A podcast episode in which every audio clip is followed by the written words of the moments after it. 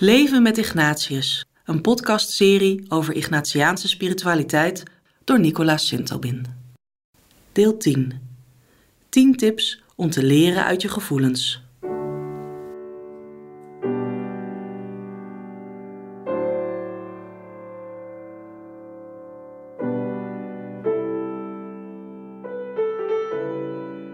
Ignatius van Loyola was expert in onderscheiding en dus in omgaan met gevoelens. Hier heb je 10 tips van Ignatius om te leren uit je gevoelens.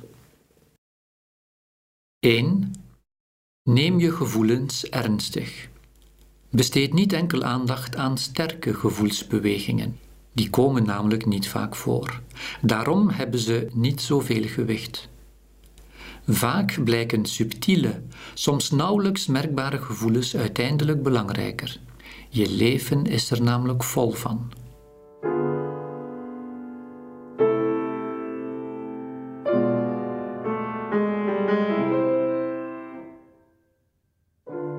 Twee. Bij de Ignatiaanse onderscheiding gaat het over gevoelens die zich spontaan aandienen in het leven van een mens. Niet over kunstmatig opgewekte gevoelens of over kikervaringen. Het is vooral in de diepere affectieve bedding van het hart dat je Gods stem op het spoor kunt komen.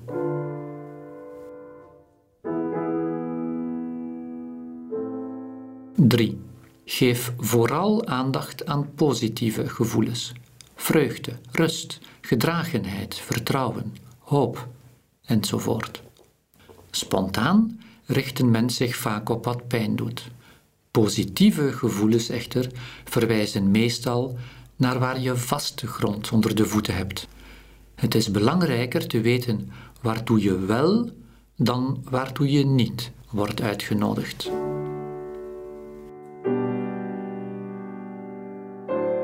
Vier. Verdring je negatieve gevoelens niet. Gevoelens van haat, droefheid, irritatie, leegte, ze zijn niet goed of slecht, ze bestaan gewoon. Vraag is hoe je ermee omgaat. Merk ze op. Zoek waar ze vandaan komen. Ze wijzen vaak naar een doodlopend spoor. Voed die negatieve gevoelens niet. Blijf er niet in vasthangen.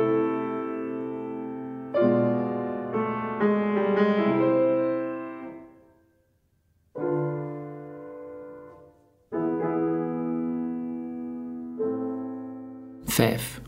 Soms neemt het kwaad de vorm aan van de engel van het licht.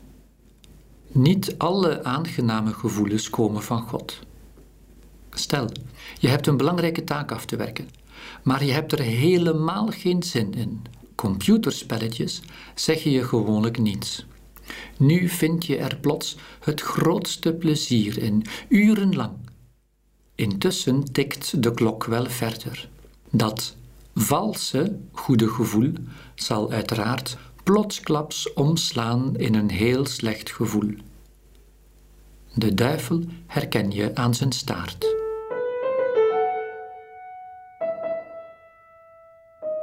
Zes. Onderscheiding gaat over wat jij opmerkt in je eigen hart, niet in dat van je huisgenoten, ouders of vrienden. Hun aanvoelen kan waardevolle informatie opleveren. De enige plek waar alle informatie uiteindelijk samenkomt, is je eigen hart. Het gaat over jouw leven.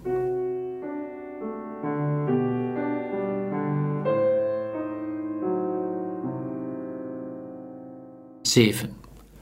Gevoelens zijn verschillend van waarden en normen zoals vrede of engagement die zijn algemeen en objectief. De persoonlijke gevoelservaring spreekt veel eer over de beleving van die waarden en normen binnen de eigen context. Dit verklaart waarom ik me slecht kan voelen bij iets wat moreel hoogstaand is. Bijvoorbeeld een engagement dat perfect past bij mijn idealen en waarden. Ik kan het er echter niet meer bij hebben, omdat ik vol zit.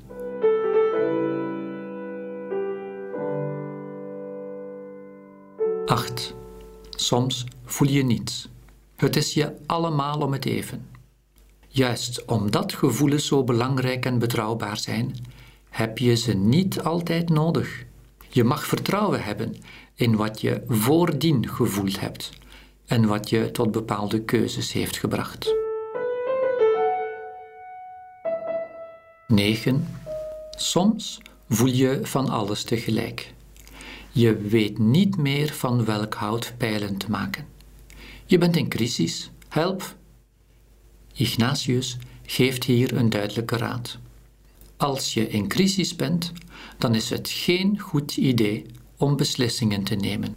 Beter is het te wachten tot de rust terugkeert. In afwachting houd je aan de keuzes die je voordien gemaakt hebt.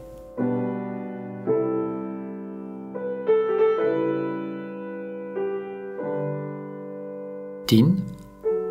Het is belangrijk om over je gevoelens te praten met iemand die zelf voldoende ervaring heeft. Dit geldt in het bijzonder als er zich vervelende gevoelens of gedachten aandienen, zaken die eigenlijk niet horen, waarvoor je je schaamt enzovoort. Het eigene van bekoringen is dat ze goed gedijen in het verborgene, tot je de stilte doorbreekt en ze in vertrouwen bespreekbaar maakt. Vaak storten die angstvoorstellingen dan als een kaartenhuis in elkaar.